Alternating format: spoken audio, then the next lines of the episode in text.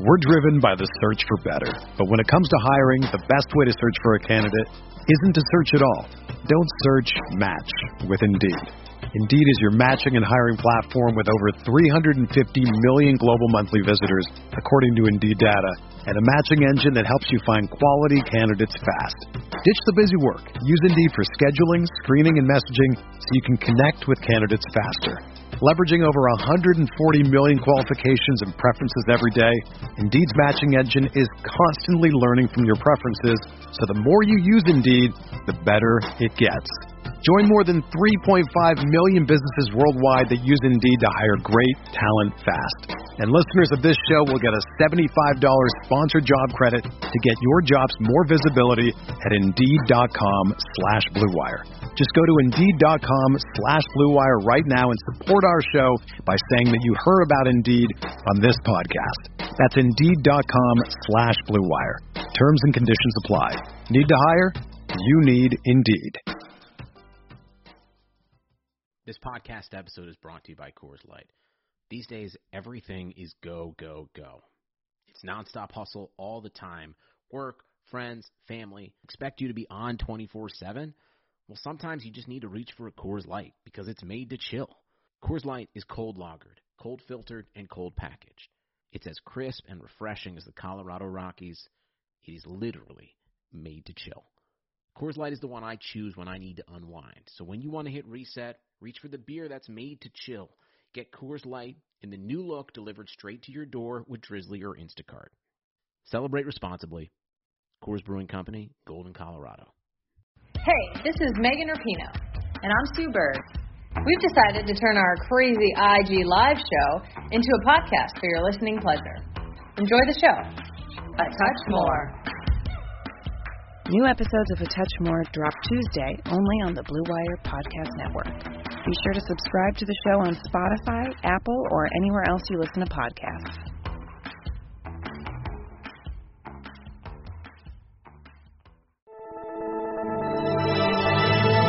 Blue Wire.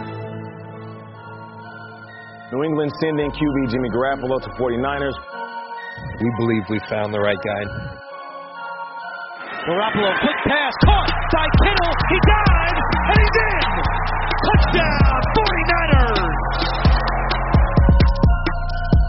Kittle is gonna go! Touchdown!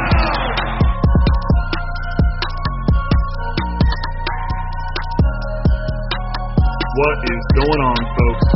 Welcome to Striking Gold, your forty-niners podcast on the Blue Wire Network. This week's episode is sponsored by Bet Online dot A G and Blue Chew. My name, as always, is Rob Lauder. I cover the forty-niners for Niners Nation dot com. And not joining me this evening is my co-host, Eric Crocker. And I know as some of you are hearing that, you are substantially disappointed. But Crocker is on his way to Arkansas. He is, I don't even know if he's talked about this on social media or said anything about it on the podcast, but he is moving to Arkansas, uh, I believe primarily to uh, to finish college where he went to, uh, where he originally went to school. Um, and that's what him and his family are doing currently right now. Uh, he sent me a picture yesterday. Um, he had stopped in Arizona and him and the family were doing some hiking. And normally we record on Tuesday nights. And I had texted him, was like, hey man, what are we talking about tonight? What do we, what do we, what do you want to hit on? And he, I didn't hear back from him, which is obviously not normal. And he it took me a while, took a while to text back, and it kind of just went, and, and it even it even left me on red for a while. Um, and I, I was like, damn, what's going on? This isn't typical Crocker. Finally, I get a picture of him and the family camping, or not camping, excuse me, hiking in the mountains in Arizona. He's like, hey, I took this picture for you, but it took forever to send because we're in the mountains. I didn't have reception, and then we got lost, and I didn't get back to our car until nighttime. It was super funny. So Crocker's out, obviously out there doing other things, intense things, life-altering things, um, you know, pick, packing up his family and moving to Arkansas. So, you know, I, I touched base again, again with him today. He's doing fine. Traveling's going good. So, obviously, today we are going to miss Eric Crocker um, in Striking Gold. But we'll get through it together. You and I. We'll do this. Um, First thing I wanted to talk about today is just something that's been, I wouldn't say it's been argued about on social media, it, or it's been talked about, that's for sure. I could I could go with that.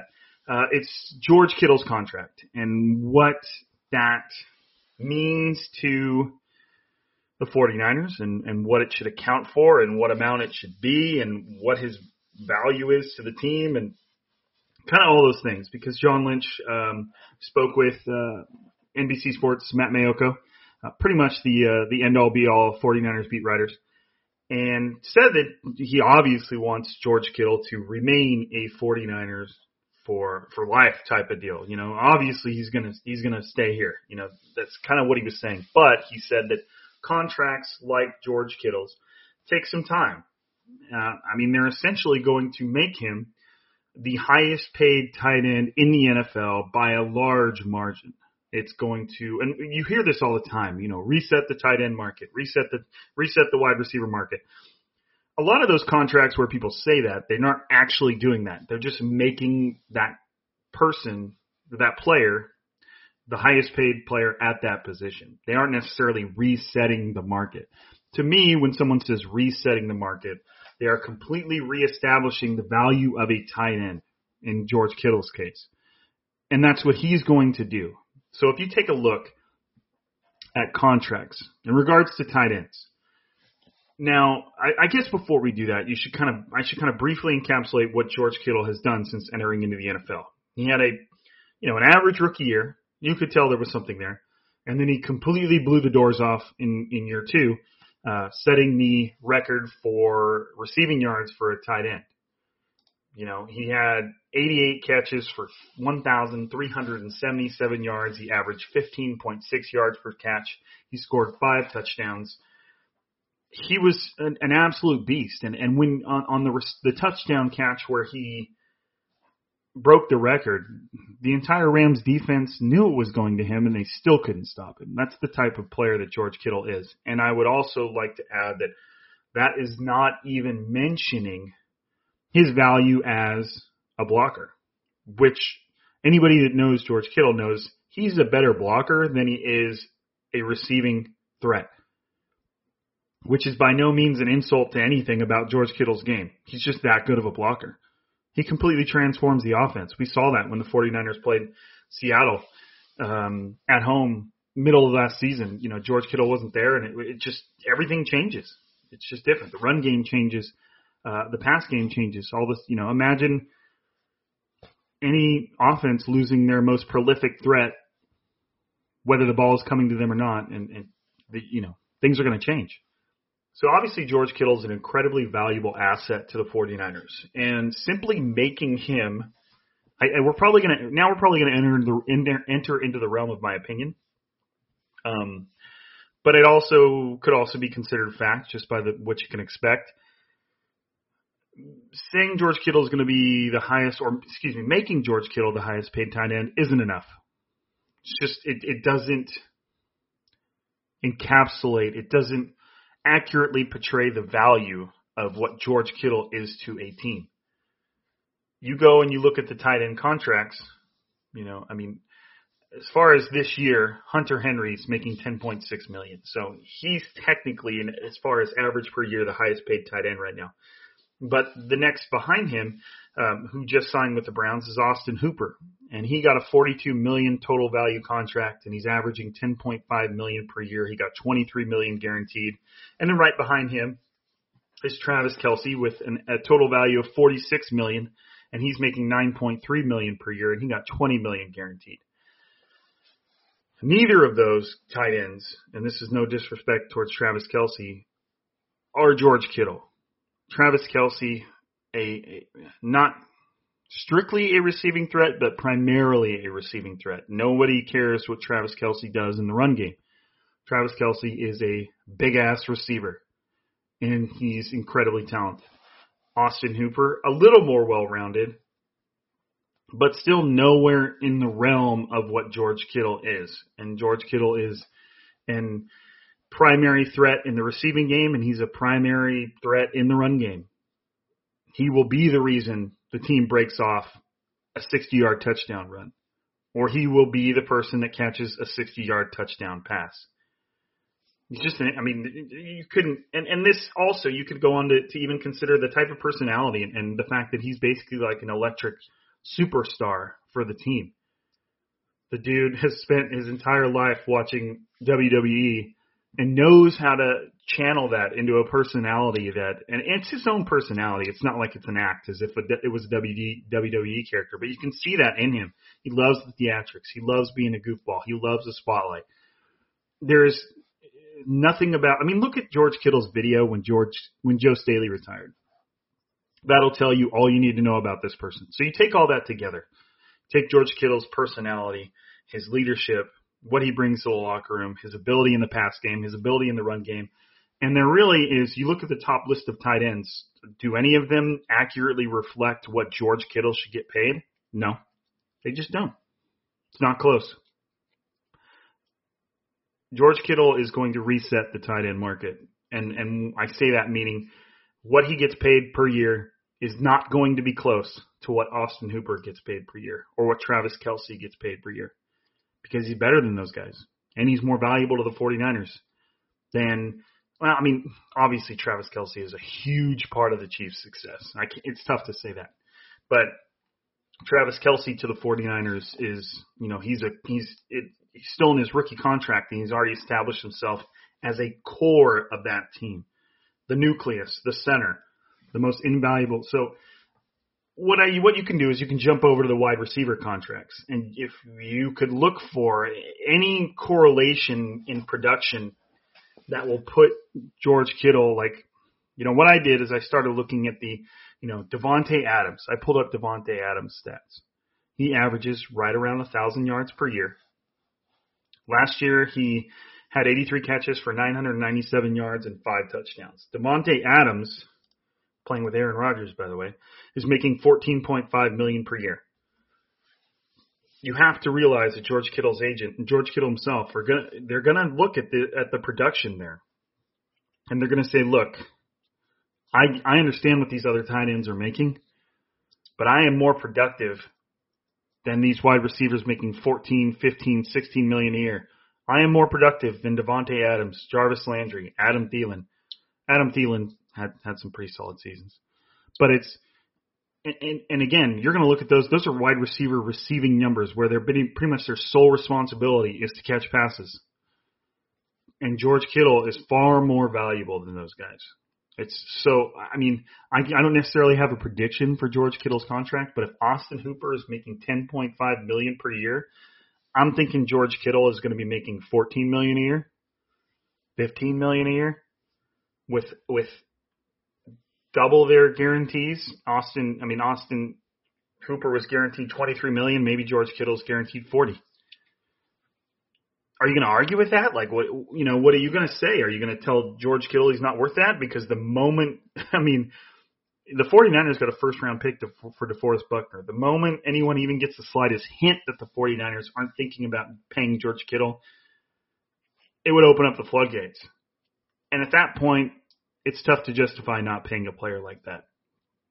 You don't just let players like that walk out the door. So George Kittle's going to make a lot of money, a lot of money.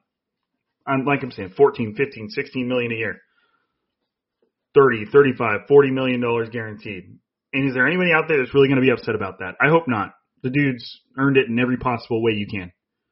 It's just the way it is. You should be you should be happy to pay guys like that. He's a wide receiver one for the 49ers. He's a reason their their runs get, you know, he's he's a primary blocker. Uh, he can handle a defensive end one-on-one. I mean, that's crazy. That's crazy right there. So, anyways, that's that's those are my thoughts on George Kittle. Um, if you don't agree with him, hit me up on Twitter at Rob underscore Lauder, L O W D E R. Tell me about it. But I, I, I mean, I'd be willing to put. I'm not a betting guy, but I'd be willing to put a little bit of money down on the fact that George Kittle is going to get up there into the uh, fourteen, fifteen million dollars a year. And if he doesn't, I'll be surprised. I'll feel like the 49ers got a steal and they did their contract magic and you know all that stuff.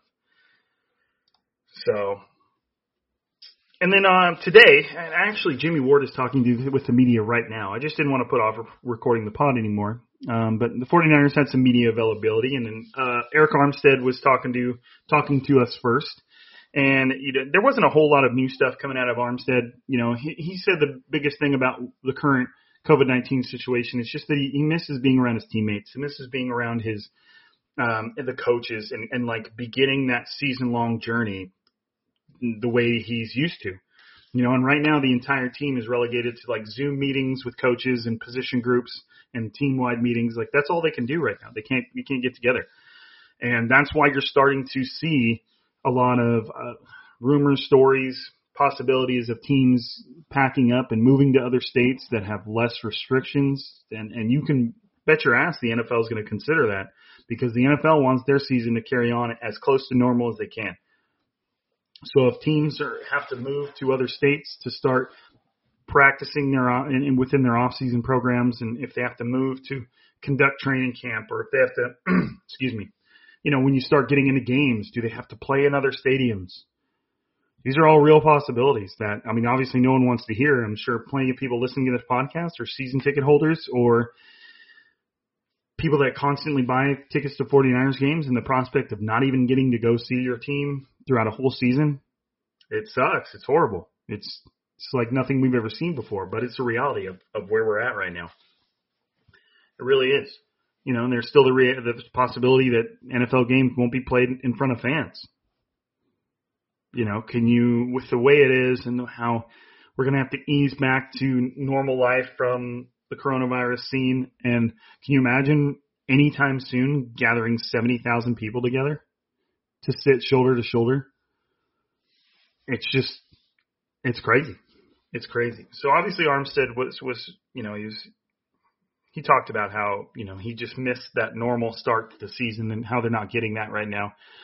He also said that He was he was shocked at the DeForest Buckner trade. Now, he said this before, and what was interesting, what he did say is that he, he said that he never considered that there was a reality where the 49ers couldn't afford to pay both him and Buckner, which is interesting because what the 49ers essentially did is they realized that Arik Armstead was more within their price range, And but DeForest Buckner was more valuable. So that's why they traded DeForest Buckner, and that's why they were able to get the thirteenth overall pick.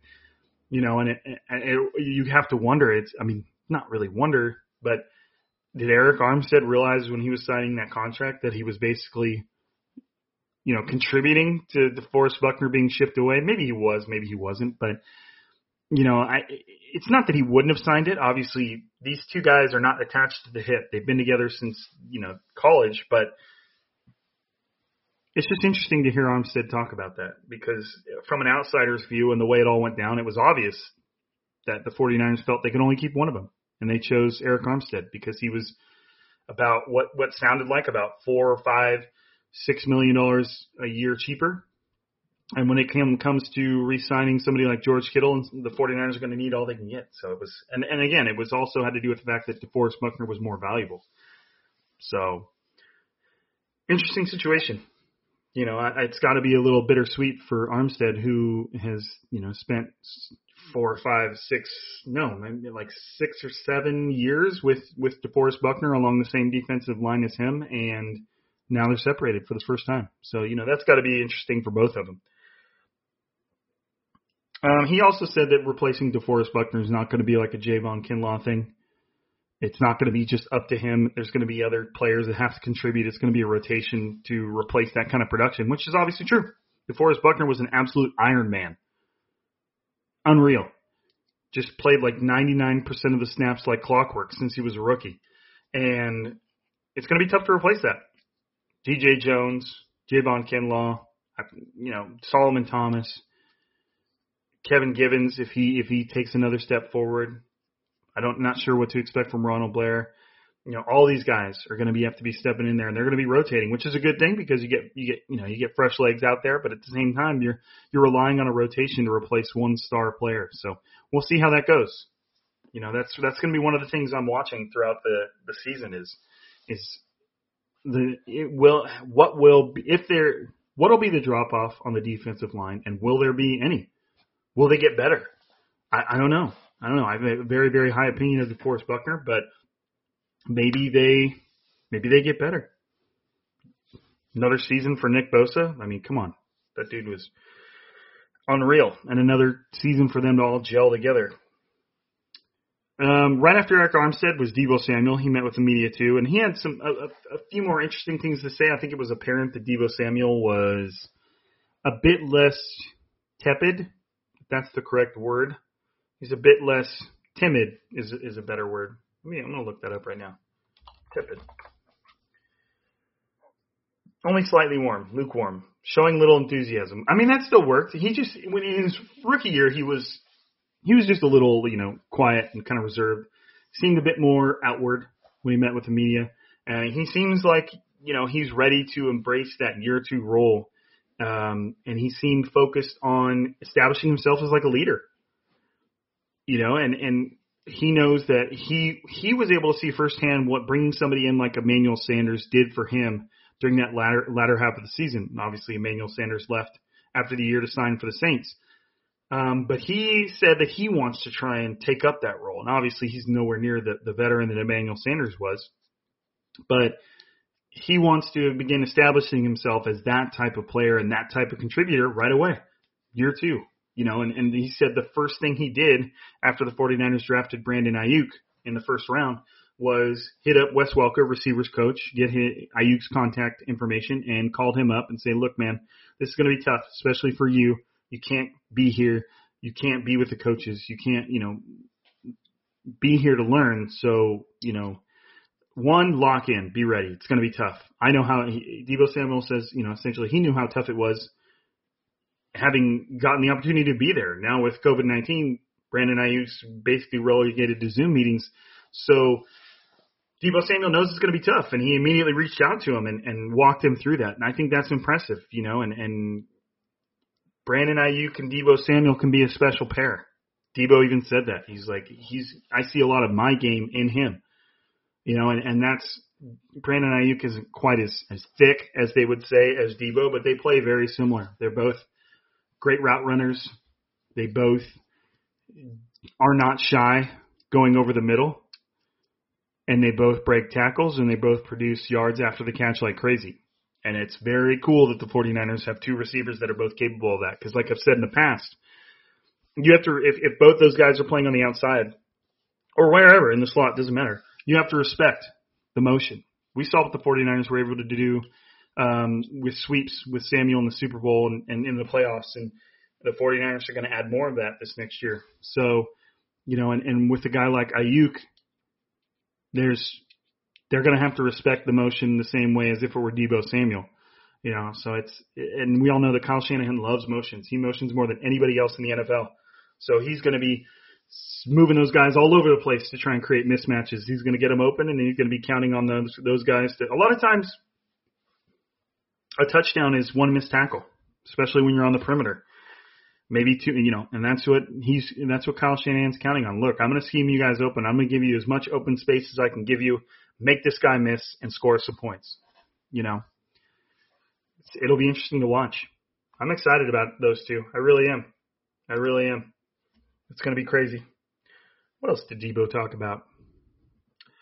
Um, he also talked about Jimmy Garoppolo.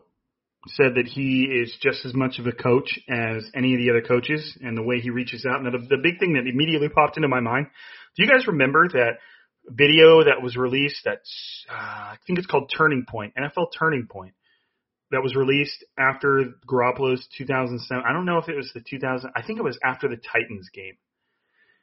And it basically showed multiple angles of Garoppolo's game-winning drive, and you saw him talking. He had just gotten to this team, and he was already pulling Marquise Goodwin to the side, on the sideline, saying, look, when you hit the top of your route, give him a little bit of this, you'll get open, I'll put it right on you. You'll get yards after the catch, be a football player. He's talking to Trent Taylor, saying, look, give him that shake, they can't cover you, they know it, I'm going to hit you. Like, he just immediately – I mean, he spent so much time with Tom Brady, it, it's not really a surprise. But when Deebo Samuel credited Jimmy Garoppolo's leadership ability, it immediately made me think of that video. Um, and if you if you haven't seen it, hit me up on Twitter. I will find the link. I'll send it to you. But it's and it's like a ten-minute video. It shows just multiple angles of, of that game-winning drive against the Titans at Levi's Stadium and what Jim Garoppolo said after the game to the media. It's really, really awesome. It was really cool. But if you haven't seen that, hit me up, and I will and I will make sure I send it to you because it's awesome. And when Deebo Samuel talked about Jimmy Garoppolo leading the group of wide receivers, contacting them over Zoom, trying to set up some type of workout so they can start working on their chemistry, it just it made me think of that because a lot of Garoppolo's value and a quarterback's value comes in that type of personality and that type of leadership and having a coach that's on the field. So I thought that was interesting.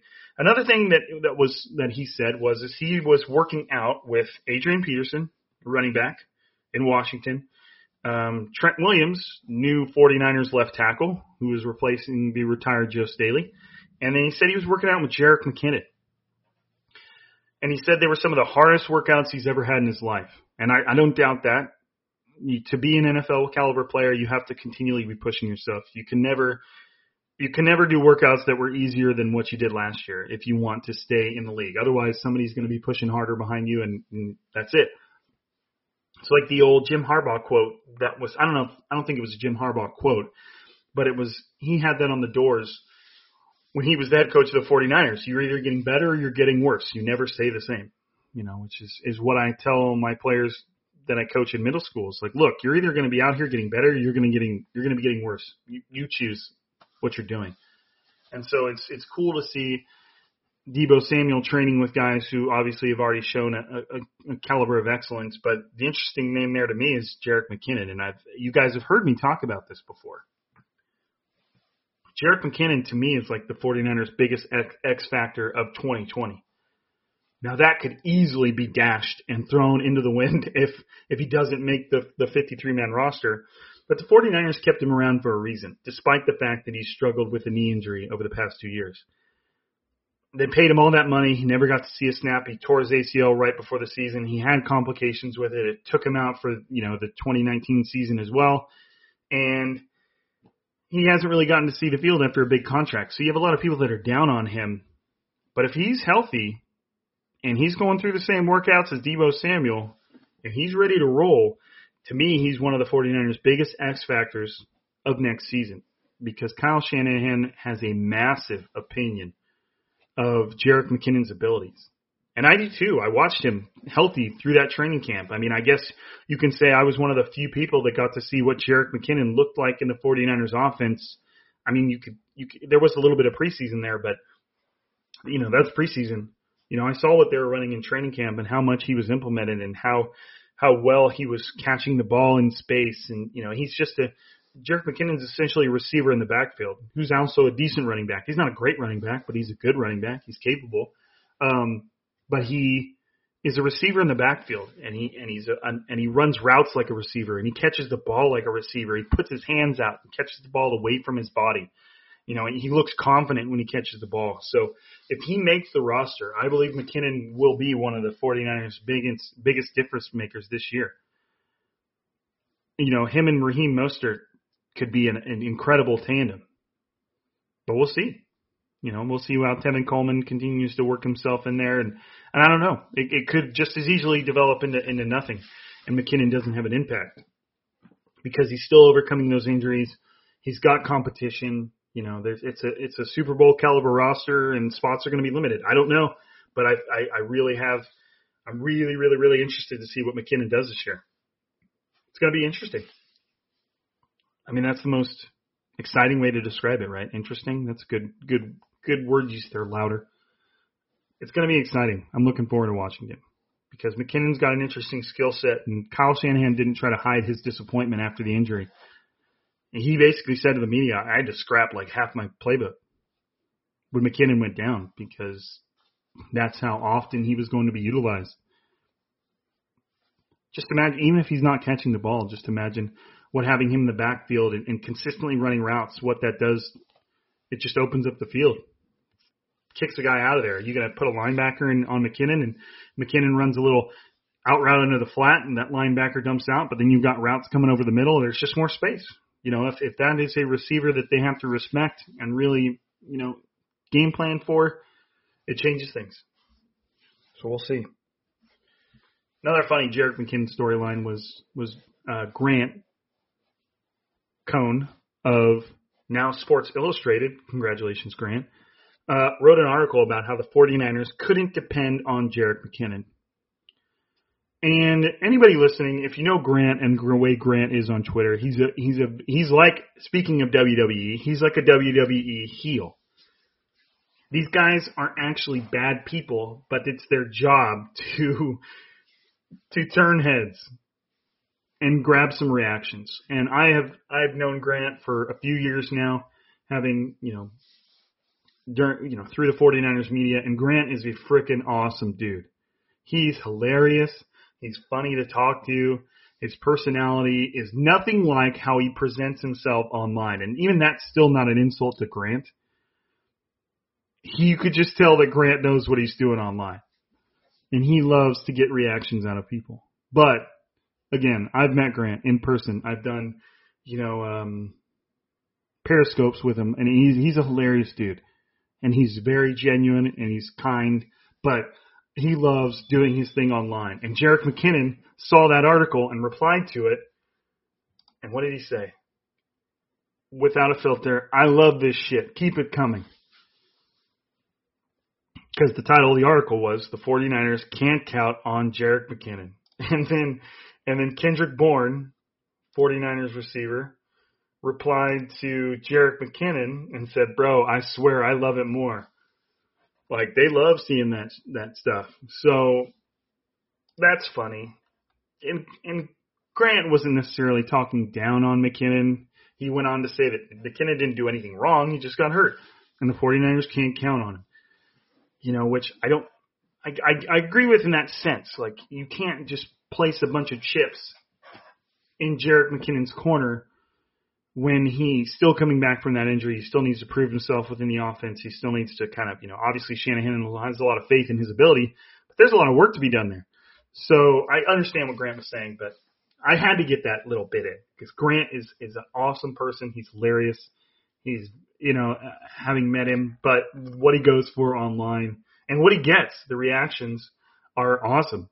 It's hilarious sometimes, but just try not to take him too seriously when it comes through Twitter.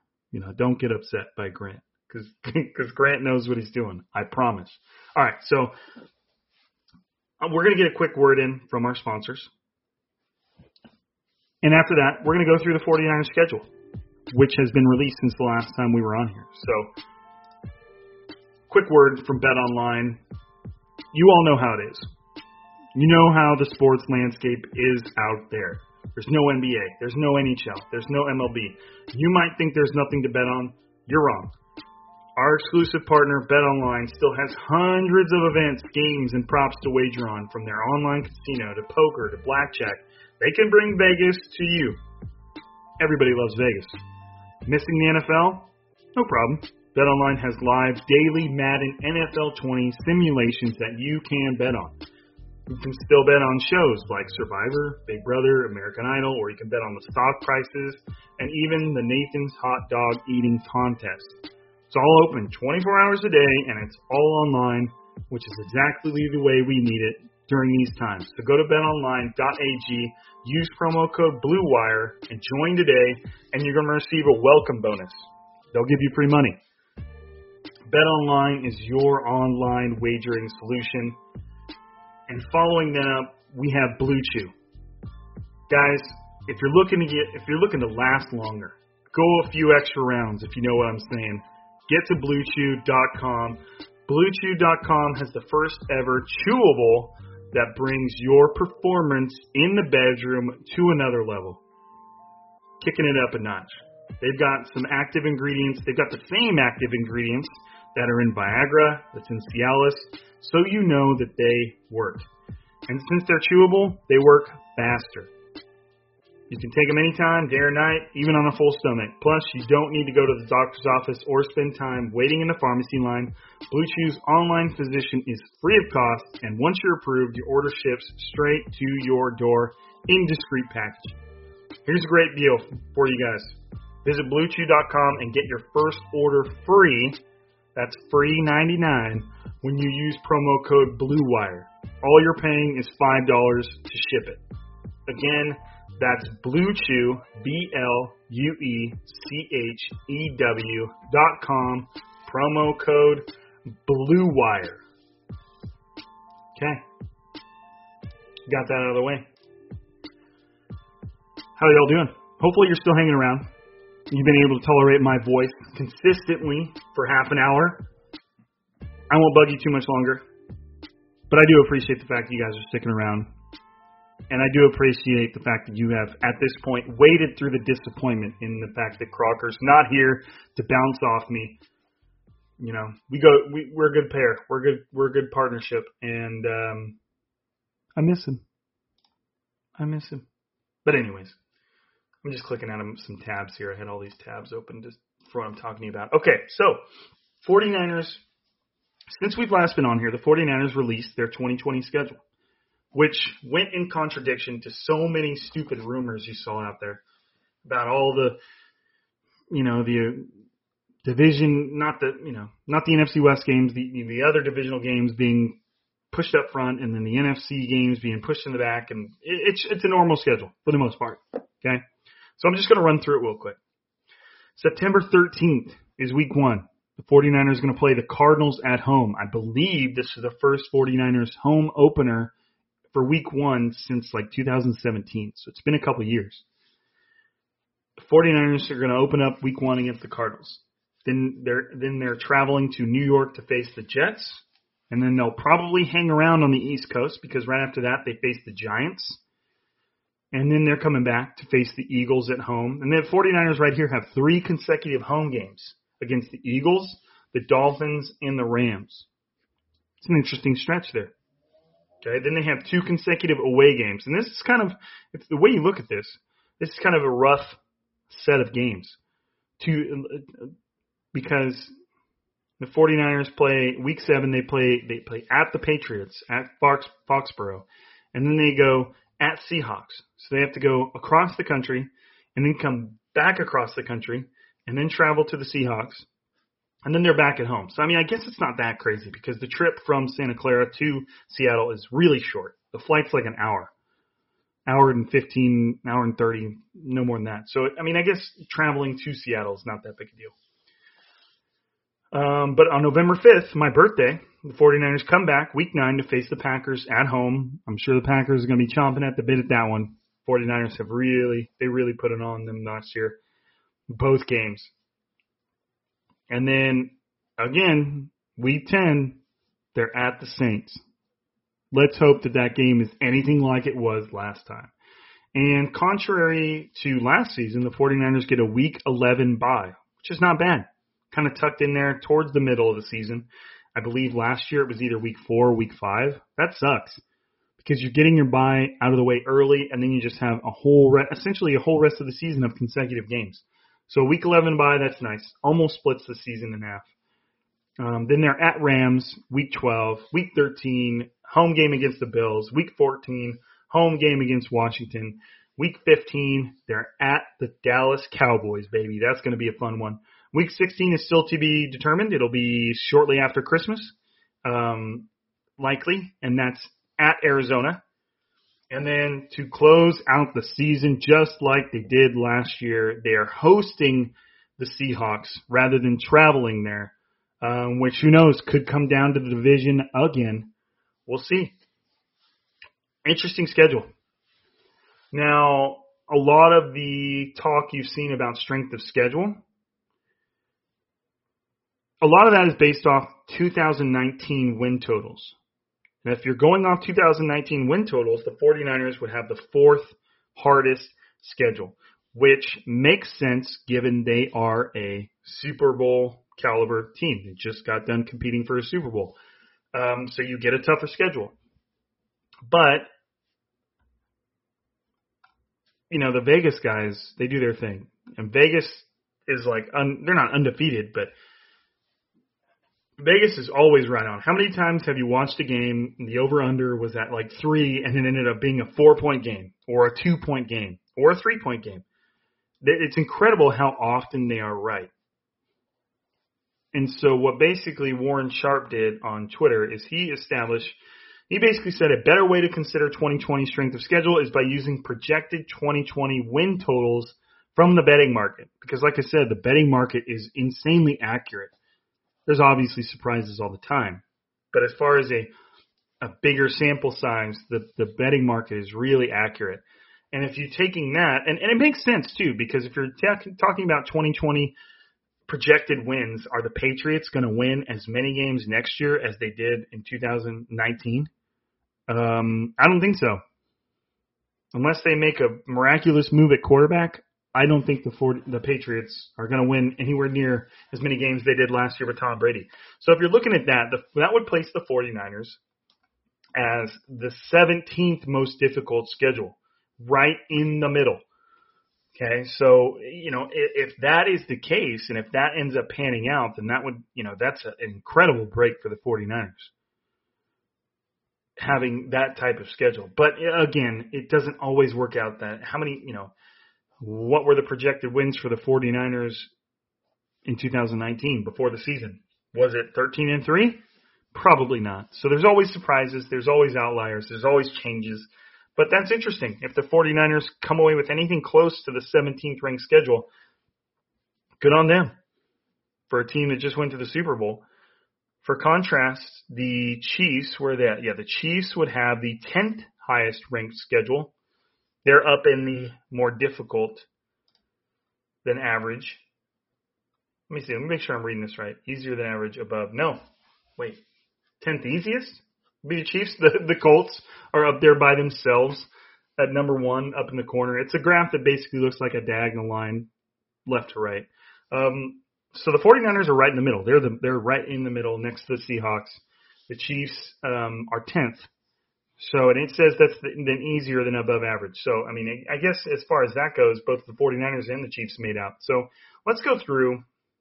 Let's offer some thoughts and predictions for this schedule. Okay? We all know that whatever I predict right now is going to be one hundred percent accurate.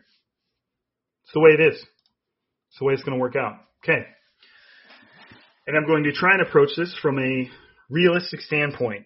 You know, I'm trying to put myself right before that game. What do I think the forty-niners are going to do? Truth be told, I didn't think the forty-niners were going to beat the Chiefs in the Super Bowl. Especially watching what the Chiefs did to like Texans earlier, I just didn't think it was going to happen.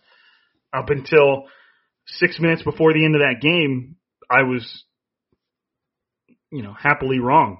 You know, I'm, like I said, I'm not trying to be any. I'm not trying to be a downer. I'm, I'm just trying to approach these things from a realistic standpoint. I did not think the forty-niners were going to beat the Chiefs in the Super Bowl. Of course, I thought they had a chance. It wasn't like I thought it was going to be a blowout. I didn't think they were going to win. I was insanely impressed with that team going, you know, up until the six-minute point of that game. Basically, the forty-niners were still winning twenty to ten when I thought they lost the game, and that was when they picked off Patrick Mahomes in the pretty much close, pretty close to the red zone when the Chiefs were driving.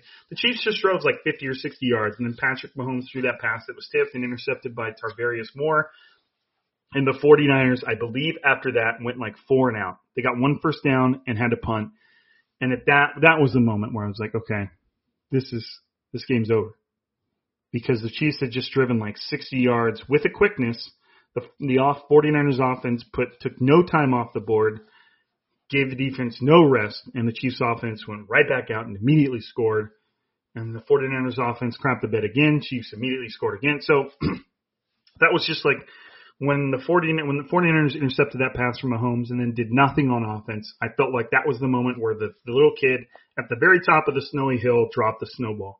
And that's when it started rolling, building up steam. You know what I mean? So I'm just trying – the only reason I mentioned the forty-niners in the Super Bowl was because, you know, I tried it. I didn't think they were going to win. I try to have a realistic thing. You know, I, I don't want to let, you know, fandom or, you know, my my love for the forty-niners and their players and wanting to see them succeed. And, you know, have, you know, you talk to the coaches, you talk to the players so often, you want to see them succeed. You want to see them be happy. Um, so I try not to let that cloud what I, what it is I, I truly believe is going to happen. So, you know, anyways. Week one against the Cardinals, I believe the forty-niners win that game, despite the fact that the Cardinals gave the forty-niners everything they can handle in both games last year. Um, what's interesting, too, is I believe the forty-niners are favored by like ten points in that game. I don't think it's going to be like that. I don't think the forty-niners are going to blow out the Cardinals, who looked good last year. The Cardinals beat this, beat the Seahawks last year. Um, they should have beaten the 49ers at least one of those times if it weren't for Jimmy G just going nuts, you know. But I think the 49ers open the season up with a win against the Cardinals at home. I'm not gonna I'm not gonna sign off against them in something like that. Then you have two weeks on the road against the Jets and the Giants. I think the 49ers win both of those games. The 49ers have been solid on the road under, you know, as of late. They've been good on the road. And I don't feel like the Jets or the Giants really present any significant problems. Okay, so now we're at three and oh, and I I feel like looking at this schedule, it might feel a lot like the 49ers in two thousand nineteen. How many games did they win in a row? Seven, eight, something like that? Ridiculous amount of games. I could, you know, I, I could punch away at the keyboards and look it up exactly right now, but I don't remember. They won uh, quite a few in a row, and I feel like this schedule sets itself up to be like that. Eagles, week four, back at home at Levi's Stadium, early October. I'm giving it to the 49ers again. Eagles are a playoff team. They were solid last year, but I don't think they're anywhere near on the 49ers level. I just don't. I mean, like I said, this stuff changes every year, but I just don't. Week five, Dolphins. Dolphins could be decent. They could be interesting.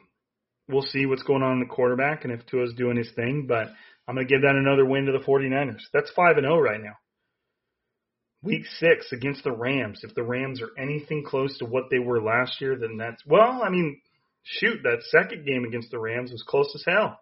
First one was a blowout. Second one was saved by a Jimmy Garoppolo deep pass to Emmanuel Sanders and busted coverage.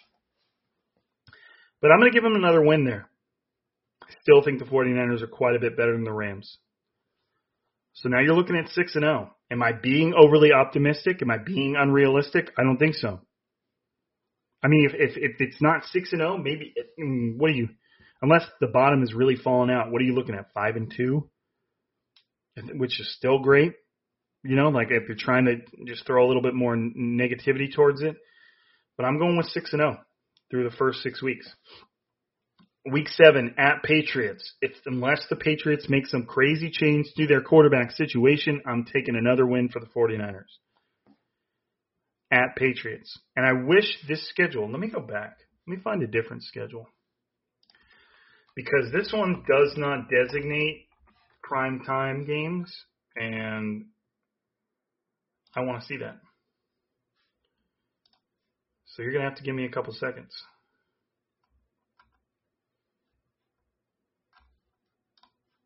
Clicking, clicking, twenty twenty schedule. Here we go.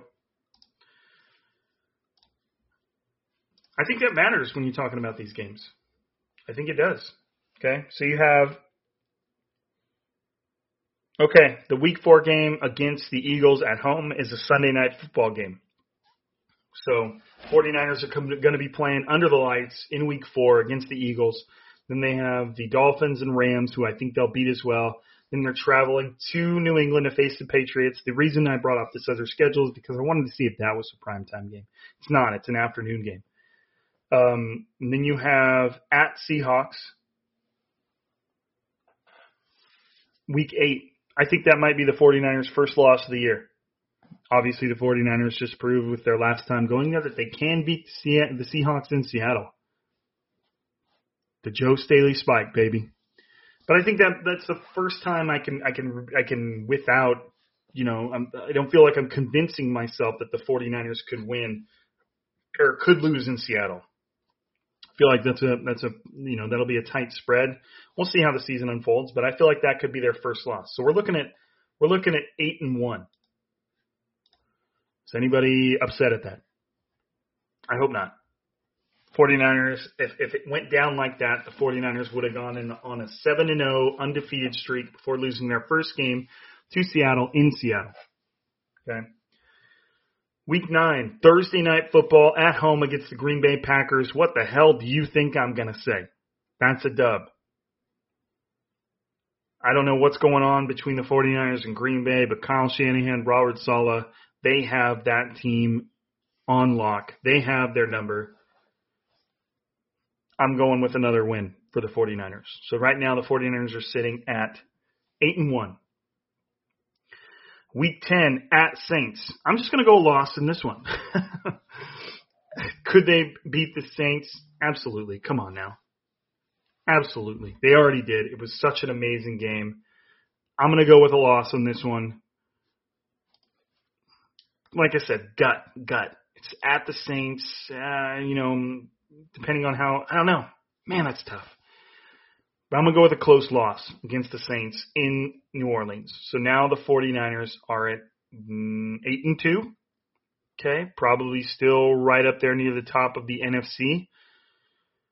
Week twelve at L A. I'm going to go with another win. I don't I don't know if the Rams are going to – I don't know. Traded away Todd Gurley, or they released Todd Gurley. You know, they you know, they got rid of Brandon Cooks. I don't know. I just I'm not sure what the Rams are going to be capable of next year, but I'm going to go with another win. So we're ten and two. Week thirteen versus the Bills on Monday Night Football. The Bills are a respectable team, but I'm going to give the 49ers another win on that one. They're at home. It's on Monday night. They love that shit. I'm going to give the 49ers another win. So what are we, eleven and two? Yep. At home against the Redskins, another win. We're at twelve and two. At Dallas Cowboys. Never really know what to expect from the Cowboys. I feel like the Cowboys can light it up whenever they get their shit together, but sometimes they just crap the bed because they're the Cowboys. That's Sunday Night Football at Dallas. I'm going to give the 49ers another win there. I feel like the 49ers are quite a bit better than the Cowboys. But like I said, the Cowboys have that potential to blow up at any moment. And now you've got CeeDee Lamb stepping in there with Amari Cooper. Whew. I don't know. Ezekiel Elliott, they have all the makings there to just be super potent. But I don't know. We'll see. We'll see. So, okay. So, win at Dallas. I know you guys are, are you know, clenching your fist at that one. Yeah, beat the Cowboys. Yeah. Okay. So, we're going to go with a win there. What is that, thirteen and two? At Cardinals. I'm going to go a loss here. At Cardinals, I, I feel like the 49ers are still the better team, but I feel like the Cardinals had an amazing draft, an amazing offseason. They got DeAndre Hopkins. They last year played the 49ers incredibly well, could have beaten them in both games. I got to give them one here in Arizona. Got to give them one. I'm just trying to give them a little bit of respect. Okay, so we're at thirteen and three, going up against the Seattle Seahawks at home. Week seventeen. This is supposed to be a Sunday afternoon game, right? Yeah, right. That shit's getting flexed so hard. I'm going to give the 49ers a win on that one. They're at home. Week seventeen, there's going to be something on the line. There's got to be, unless, like I said, unless the bottom falls out for one of those two teams, got to be something on the line that week. I'm giving it to the 49ers, and that gives them what? Thirteen and excuse me, not thirteen and three, yeah, thirteen and three season. I gotta go through and have this. At some point, I lost track of where I was, and you guys are probably all yelling at me. Win, win, win, win, win. Okay, win, win, win, win. Yeah, I think I have them at thirteen and three again. Losses to the Cardinals, losses to the Saints, and losses to Seattle in Seattle. Thirteen and three, folks. That is my two thousand twenty prediction. I'm assuming that'll be enough to earn the number one seed, but you never know with all the other teams. That would get them in another bye, putting themselves in the exact same position they were in this year. A bye with the new playoff format is incredibly important. Now the number two seed does not get a bye. Obviously, they get to they get to host all the games at home. Um, but you know that, that number one seed is is and just think about two thousand nineteen. How easy did it seem for the 49ers to get to the Super Bowl? They beat the crap out of the Vikings. They beat the crap out of the Packers. Boom, they're in the Super Bowl. You know, it's not supposed to feel like that. So if the 49ers could put themselves in the same position in twenty twenty with all this added experience for all these young, talented players, man, that's dangerous. So there it is, thirteen and three. I hope I did okay. I hope you guys are proud of me. I can't believe I've talked for fifty minutes by myself. Please don't hate me for this. I'm just happy to be here with you guys, trying to hold up the mantle that me and Crocker established. But that's it. My two thousand twenty prediction for the 49ers is thirteen and three. And let's say at worst they drop a couple surprising games. You're talking eleven and five. Still a great season in the playoffs. I believe they're in the playoffs for sure. But the N F L is wildly unpredictable, especially with all the uh, COVID nineteen stuff and the way these offseason teams are going to, or way these teams are going to be able to prepare this offseason. Who knows what to expect? Um, but yeah, that's it. I thirteen and three. Hit me up on Twitter. Let me know what you guys think. At Rob underscore Lauder. Let me know if I'm way off, if I'm too negative, too up, you know, too positive. Either way, it's all good. It's all good. Just a prediction. Just having fun over here by myself without my partner in crime, who is, again, on his way to Arkansas to uh, spend a couple of years there, finish up school, get some stuff moving for him. Be on the lookout for his website, Crocker Report. He's taken all that incredible work he's been doing on Twitter, evaluating players and funneling it into a website. It's going to be awesome.